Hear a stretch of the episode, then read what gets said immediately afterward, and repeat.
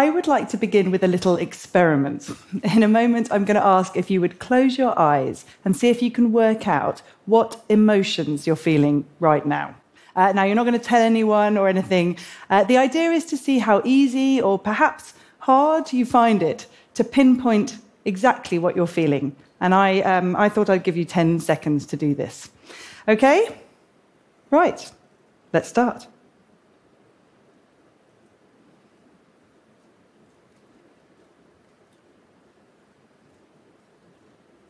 Okay, that's it, time's up. How did it go? You were probably feeling a little bit under pressure, maybe suspicious of the person next to you. Did they definitely have their eyes closed? Uh, perhaps you felt some strange, distant worry about that email you sent this morning or excitement about something you've got planned for this evening. Maybe you felt that exhilaration that comes when we get together in big groups of people like this. The Welsh call it hwyl, from the word for boat sails. Or maybe you felt all of these things.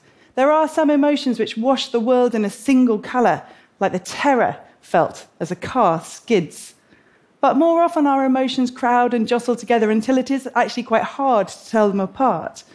Some slide past so quickly you'd hardly even notice them, like the nostalgia that will make you reach out to grab a familiar brand in the supermarket. And then there are others that we hurry away from, fearing that they'll burst on us like the jealousy that causes you to search a loved one's pockets.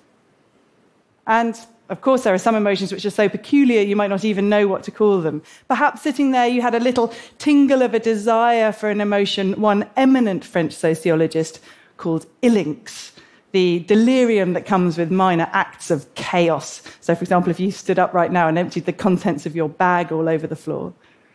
Perhaps you experienced one of those odd, untranslatable emotions for which there's no obvious English equivalent. You might have felt the feeling the Dutch call gezelligheid, being cozy and warm inside with friends when it's cold and damp outside. Maybe if you were really lucky, you felt this basorexia, a sudden urge to kiss someone. we live in an age where knowledge of emotions is an extremely important commodity, where emotions are used to explain many things exploited by our politicians, manipulated by algorithms. Emotional intelligence, which is the skill of being able to recognize and name your own emotions and those of other people, is considered so important that it is taught in our schools and businesses and encouraged by our health services. But despite all of this, I sometimes wonder if the way we think about emotions is becoming impoverished. Sometimes we're not even that clear what an emotion even is. You've probably heard the theory that our entire emotional lives can be boiled down to a handful of basic emotions. This idea is actually about 2,000 years old. But in our own time, some evolutionary psychologists have suggested that these six emotions happiness, sadness, fear, disgust, anger, surprise are expressed by everyone across the globe in exactly the same way, and therefore represent the, the building blocks of our entire emotional lives. Well, if you look at an emotion like this, then it looks like a simple reflex. It's triggered by an external predicament, it's hardwired, it's there to protect us from harm. So you see a bear, your heart rate quickens, your pupils dilate, you feel frightened, you run very, very fast. The problem with this picture is it's not entirely, doesn't entirely capture what an emotion is. Of course, the physiology is extremely important, but it's not the only reason why we feel the way we do at any given moment. What if I was to tell you that in the 12th century, some troubadours didn't see yawning as caused by tiredness or boredom like we do today, but thought it a symbol of the deepest love? Or that in that same period, brave men, knights, commonly fainted out of dismay? What if I was to tell you that some early Christians who lived in the desert believed that flying demons, who mainly came out at lunchtime, could infect them with an emotion they called accidie or acedia, a kind of lethargy that was sometimes so intense it could even kill them? Or that boredom, as we know and love it today, was first really only felt by the Victorians in response to new ideas about leisure time and self um, improvement.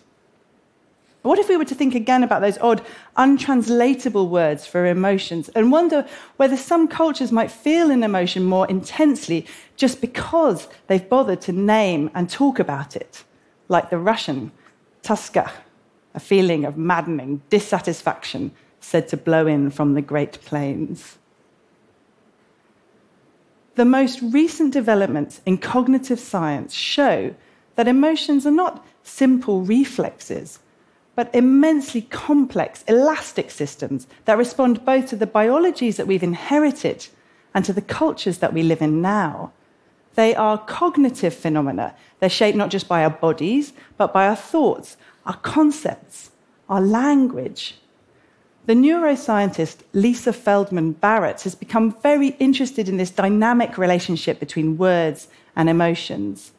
She argues that when we learn a new word for an emotion, new feelings are sure to follow. As a historian, I've long suspected that as language changes, our emotions do too.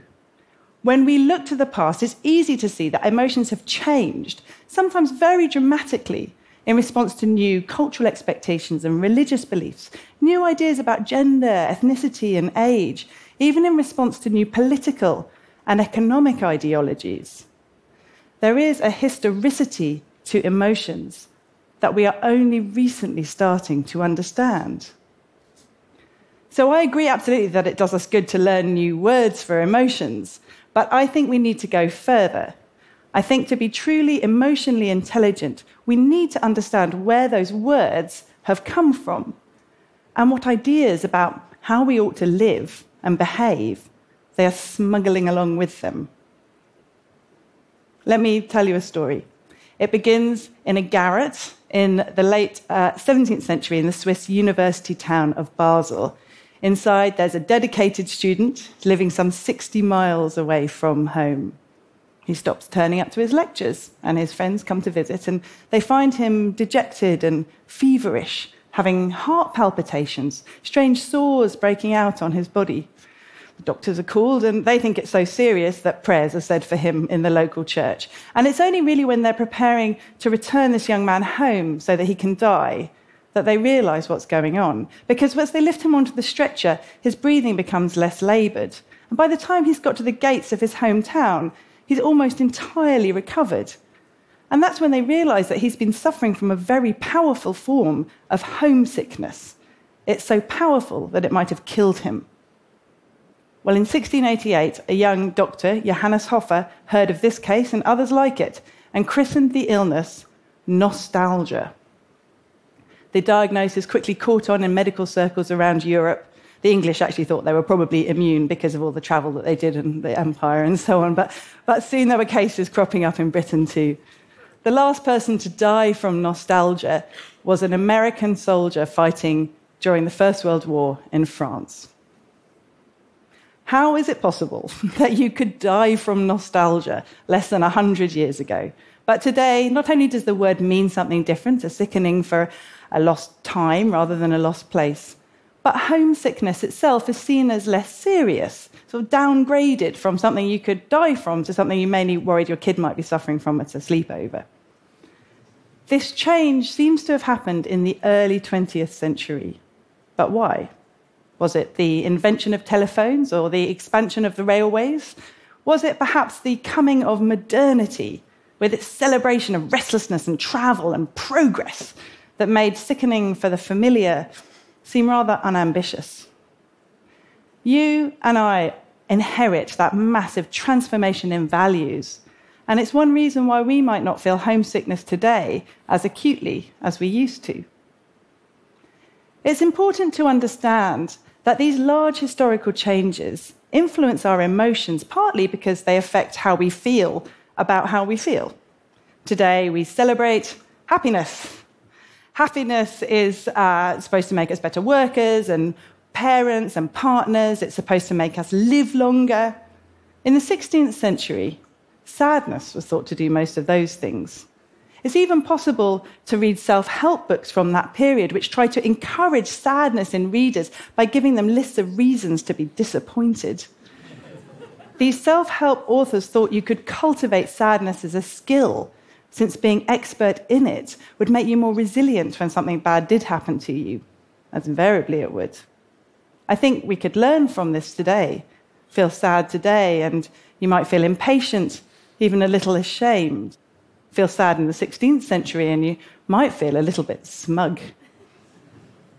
Of course, our emotions don't just change across time, they also change from place to place.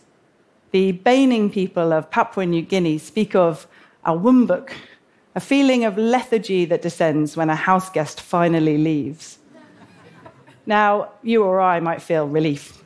But in Baining culture, departing guests are thought to shed a sort of heaviness so they can travel more easily. And this heaviness infects the air and causes this awumbuk.